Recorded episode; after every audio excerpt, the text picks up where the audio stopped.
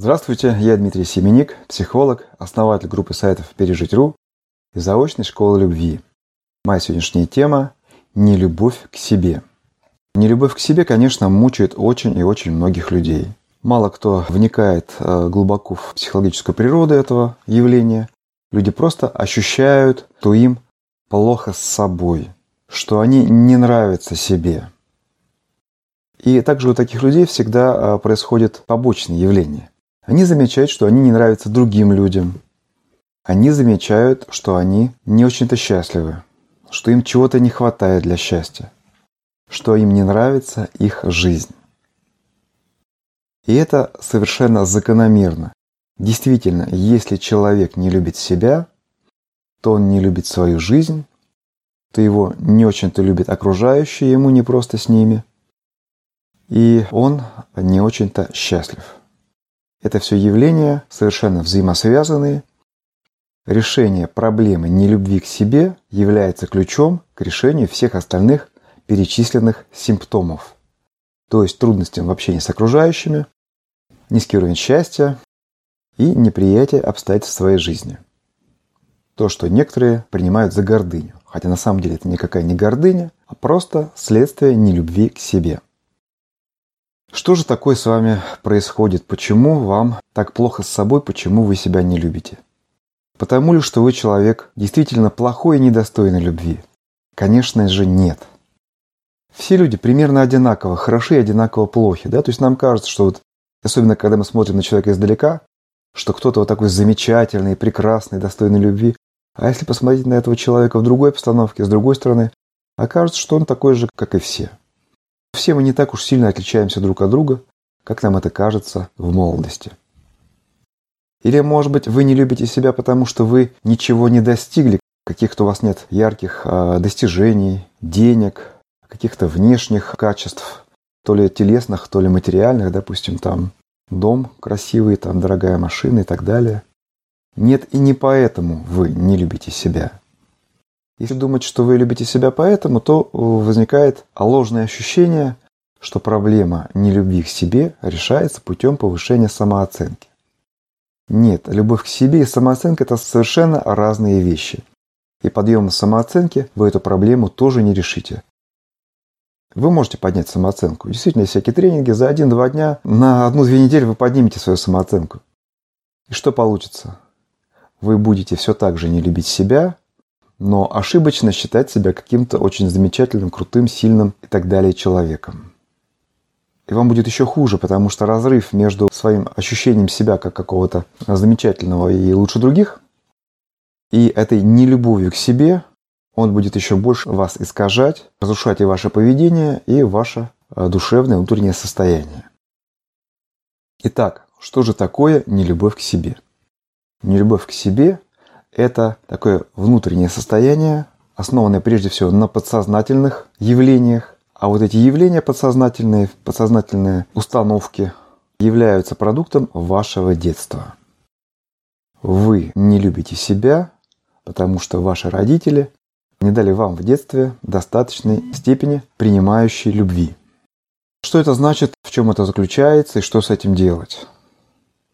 Что такое это принимающая любовь? Принимающая любовь родителей – это такая любовь родителей, которая не уменьшается тогда, когда мы делаем что-то, что не нравится нашим родителям. Да, мы не идеальны, любой ребенок совершает какие-то поступки неправильные, плохие поступки, да, объективно плохие. Существует еще и субъективно плохие, то есть такие поступки, которые просто не нравятся нашим родителям, потому что они считают, что это неправильно. Хотя на самом деле это совершенно нормально.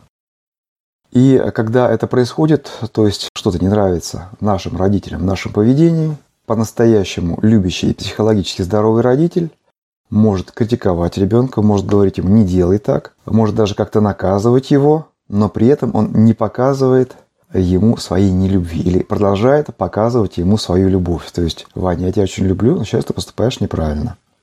А родитель, соответственно, с психологическими нарушениями, не понимающий, как следует вести себя со своими детьми, он, соответственно, может показывать какую-то ненависть, лишать своей а, любви в самых различных эмоциональных формах.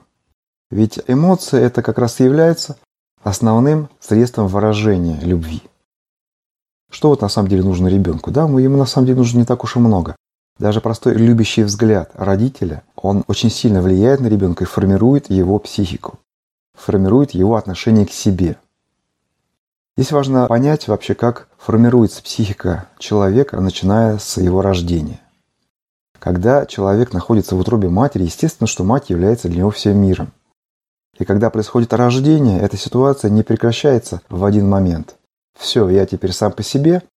Конечно, ты не сам по себе. Ты еще очень и очень долго будешь полностью зависеть от своих родителей.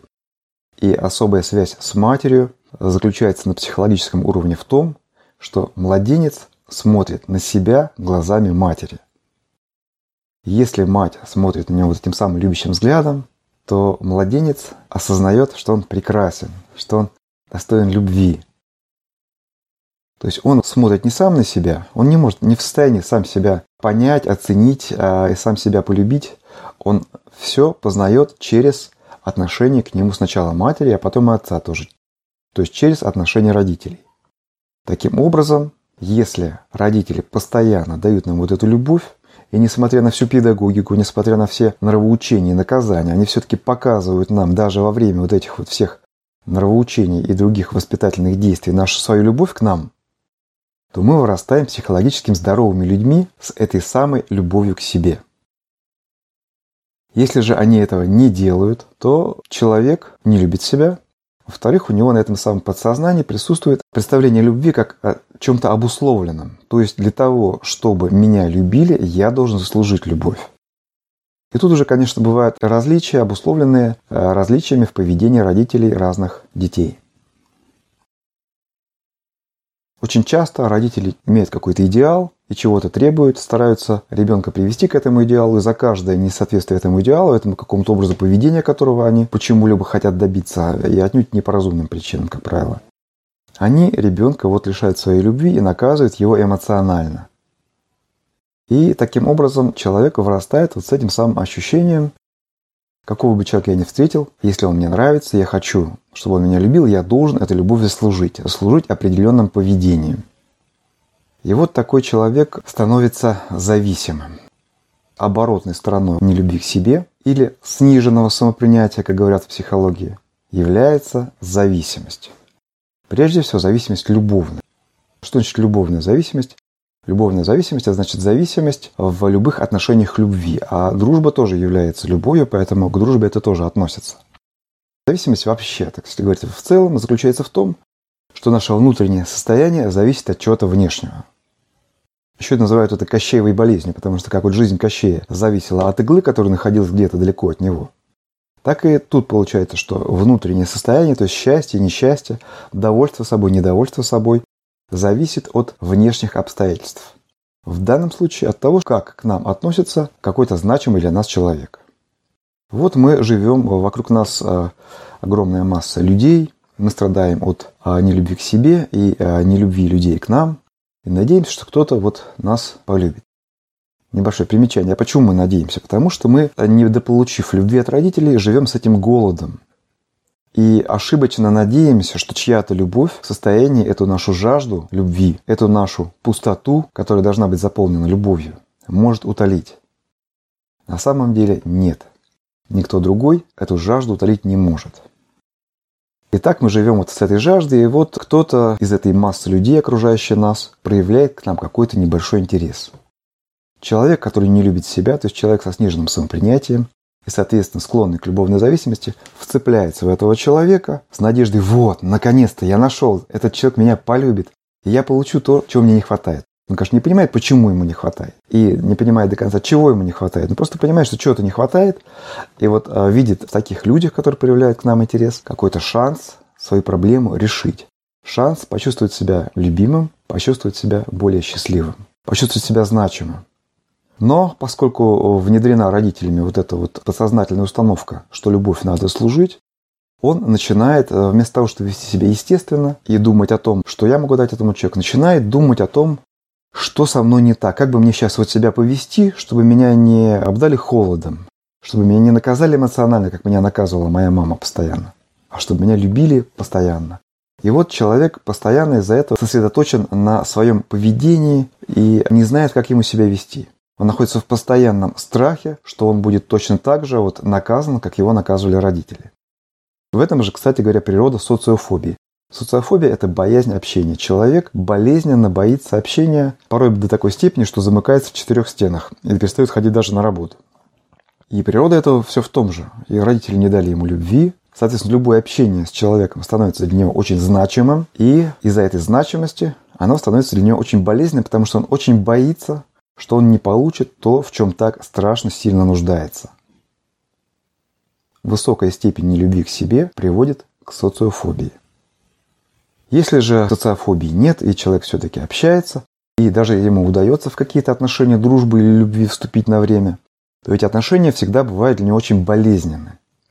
Любая зависимость, в том числе и любовная зависимость, это очень болезненное состояние. Если человек психологически здоровый, благополучный, он не зависит так сильно от отношений. Любовь настоящая выглядит совсем не так, как любовная зависимость. Но поскольку психологически здоровых людей мало, в том числе и среди людей, которые составляют нашу культуру, которые пишут песни, книги, которые создают образ любви, который мы потом изучаем, вот создается такое ощущение, что вот эта самая болезненная, так сказать, любовь, это и есть любовь, хотя на самом деле это зависимость. Настоящая любовь не является болезненной. Настоящая любовь не является страданием. Почему человеку со сниженным самопринятием, то есть с недостаточной любовью к себе, плохо в отношениях?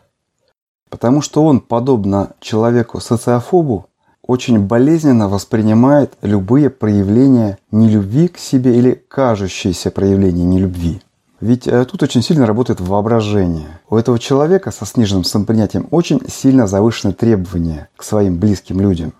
Допустим, девушка пишет за день несколько сообщений по месседжу своему молодому человеку, и если вдруг он не ответит на одно из них, она может себе много чего напридумывать. И это не будет никак связано с реальностью, это будет продукт ее сниженного самопринятия, и фантазия будет работать по полной. Она может придумать, что он ее разлюбил, что у него другая, только из-за того, что он не ответил на одно сообщение по мессенджеру. Таким образом, получается, что человек с сниженным самопринятием и сам мучается в отношениях. И своей ревностью, своей подозрительностью, своей требовательностью сильно мучает второго человека. Поэтому второй человек, как правило, рано или поздно уходит. Это никому не нравится. Получается вот такая вот цепочка. Детство, в котором вы получили недостаточно любви, в итоге вы сами себя не любите. Это также называется сниженным самопринятием. Далее идем. Вы являетесь зависимым человеком в отношениях в любых. Любые отношения для вас болезненны, мучительны, что мешает вам любить по-настоящему. Каждый человек объективно нуждается в настоящей любви. Не в такой болезненной степени, как человек, который себя не любит. Но в принципе это нормально в отношениях иметь взаимную любовь. Мы любим человека, и нас любит. Но из-за того, что вот э, нами владеет эта самая зависимость, мы-то любить нормально и не можем. А любовь – это желание счастья любимому человеку. Это счастье от того, что ему хорошо. А зависимость – это «дай мне, утоли мою жажду». Это совершенно разные вещи. И почему люди принимают эту зависимость за любовь? Потому что они думают, что если есть сильные острые ощущения, и в какие-то мгновения они даже приятные, то это и есть любовь. Если а, настоящая любовь – это стабильное, ровное состояние, то зависимое состояние в отношениях – это качели. То нам показалось, что нас любят, нас эйфория. То нам показалось, что нас не любят, у нас отчаяние. Вот постоянные качели между этой эйфорией и отчаянием. Вот в чем разница. То же самое происходит и с событиями жизни. Если человек не принимает себя, он очень болезненно с недоверием относится ко всем событиям жизни. Если вы страдаете нелюбовью к себе, вы даже представления не имеете о том, что можно относиться к каким-то неприятным событиям жизни иначе. Для вас мир – это внешняя какая-то угроза. Когда что-то происходит неприятное, это мир меня тоже не любит и хочет мне сделать плохо, вот мир такой страшный, опасный и враждебный. Мир видится враждебным человеку, который себя не любит. А человеку, который вырос с любящими родителями, у него есть, что называется, базовое доверие к миру. Он к миру относится с доверием. Он не видит этот мир враждебным. И когда с ним происходит точно такое же событие, не очень приятное, как и с первым человеком, он ищет цель, Какую пользу мне это может принести? Он ищет благо, ищет конструктив в этом событии. И он верит в себя, что я смогу справиться с этими обстоятельствами и обернуть это кажущееся не очень приятным событие к своему благу. Таким образом, человек с высоким самопринятием гораздо легче переносит любые кризисы, изначально относясь к миру с доверием, а не с враждебностью, как человек, который себя не любит. Естественно, что в результате всего этого человек со сниженным самопринятием гораздо более несчастен. Внутреннее ощущение человека во многом, наверное, в большинстве определяется во взаимодействии с людьми. Наиболее значимая и большая часть нашей жизни – это именно взаимодействие с людьми. И поэтому, вот испытывая боль во всех этих ситуациях, и в отношениях с людьми, и в отношениях с жизнью, с обстоятельствами жизни, этот человек очень сильно мучается. Вот в моей заочной школе любви есть бесплатный диагностический курс. В нем порядка 15 тестов, и в том числе два теста есть. Один тест на самопринятие, один тест на уровень счастья. Эти тесты прошли уже э, десятки тысяч человек. Я увидел, что показатель самопринятия очень тесно коррелирует с показателем счастья. Хотя там совершенно другие вопросы. То есть э, показатель счастья обычно равен показателю самопринятия, либо отличается на одну единицу. Допустим, показатель самопринятия 3 из 10, показатель счастья будет, значит, 2, 3 или 4 из 10. То есть связь прямая. Это как бы уже объективные данные, математически подтверждаемые. Что же с этим делать? Конечно, оставаться в этом состоянии, ну, значит, добровольно соглашаться, не иметь нормальных отношений, мучиться во всех близких отношениях, в том числе и в браке, если вам удастся его создать, мучиться в отношениях в коллективе, и очень тяжело и болезненно переживать все кризисы. И кроме этого, последствия могут выражаться в различных психологических и даже психических проблемах, потому что это, по сути дела, внутренний конфликт. И это источник практически всех психологических нарушений и очень многих также и психических повреждений. Поэтому, конечно, если с этим можно что-то сделать, нужно что-то сделать. Насколько это реально, насколько это просто. Ведь Наше отношение к себе, наше самопринятие формировалось в течение многих лет нашего взаимодействия с нашими родителями. Более того, если мы продолжаем в 20, 30 или 40 лет жить со своими родителями, грубо говоря, детство может продолжаться, и влияние родителей на формирование нашей психики, нашего отношения к себе продолжается. То есть вот эта зависимость от отношения родителей к нам продолжается. Да, в 20, 25, 30 и так далее лет человек пытается сопротивляться этому воздействию. Он чувствует, что сейчас мама что-то мне говорит, и меня это разрушает, мне это вредно. И он пытается как-то сопротивляться, там, ругаться, спорить. Как правило, бывают действия, конечно, неконструктивные. К сожалению, прямой антагонизм в данном случае не работает, не помогает. Может помочь в том, что, может быть, мама замолчит в какой-то момент а, на время, но в плане влияния на нашу психику это все продолжается. Процесс формирования нашей нелюбви к себе, нашей личности со всеми ее болезненными чертами длится десятилетиями. С нуля, да, и, соответственно, до 20 или более лет. Я сторонник того, что чудес не бывает, что то, что формировалось в течение десятилетий, не может быть исправлено в течение одного, двух дней или месяцев нужна работа соразмерная по объему. Я не говорю о том, что если 20 лет формировалась нелюбовь к себе, то нужно 20 лет ходить к психологу или как-то еще работать над своим самопринятием. Нет, но все-таки это достаточно большой объем работы. Но это как минимум год для получения такого весьма ощутимого результата. Или 5 лет для получения результата такого уже, скажем, самопринятия поднять с 20% до хотя бы 70%. Вот такой объем работы. Как эта работа происходит, из чего она состоит. Я сейчас не буду рассказывать подробно, у меня есть отдельное видео на эту тему, как повысить свое самопринятие. Здесь же скажу лишь вкратце. Работа должна происходить на двух уровнях. Первый – подсознательный, то есть работа с этими установками, сформированными в детстве. И работа сознательная с изменением навыков мышления и поведения, которые у нас сформировались на основе этих установок. Вот это вот заслуживание любви, вот эти вот манипуляции в отношениях вместо прямого общения, вот этот вот страх, вот эта повышенная тревожность.